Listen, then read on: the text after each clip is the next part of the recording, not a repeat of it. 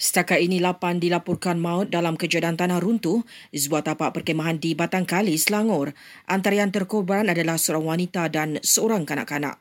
Natma juga memaklumkan tujuh mangsa cedera dan kira-kira 50 orang selamat. Operasi mencari dan menyelamat mangsa masih hilang terus giat dijalankan oleh bomba. Mereka turut dibantu agensi lain termasuk PDRM, APM, KKM dan pasukan SMART. Difahamkan ketika kejadian seramai 79 pengunjung dan 15 pekerja berada di lokasi tragedi.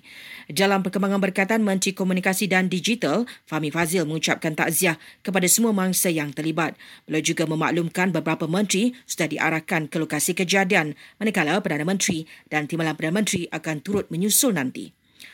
Terdahulu bomba sudah mengenal pasti lebih 5,200 kawasan berisiko tinggi sepanjang tempoh monsun timur laut ini. Ia termasuk lebih 250 kawasan cirun kritikal yang berisiko berlaku tanah runtuh di seluruh negara. Selebihnya adalah 4,000 kawasan berisiko banjir dan lebih 180 lokasi berkemungkinan berlaku kepala air. Dalam perkembangan berkaitan, beberapa kawasan berisiko mengalami banjir kilat sehingga petang ini juga berlaku hujan lebat atau ribut petir yang signifikan. Menurut Jabatan Pengarah dan Saliran, kawasan terlibat adalah Johor, Pahang, Terengganu, Sarawak dan Perak. Terdahulu Met Malaysia sudah mengeluarkan amaran bahawa hujan berterusan akan berlaku di pantai timur dan Johor mulai esok hingga minggu depan. Dan alumni Parlimen Belia Malaysia kecewa penindasan terhadap etnik Uyghur di China masih tidak berkesudahan. Justru pihaknya berharap kerajaan perpaduan konsisten menyokong usaha untuk etnik itu mendapatkan hak asasi mereka.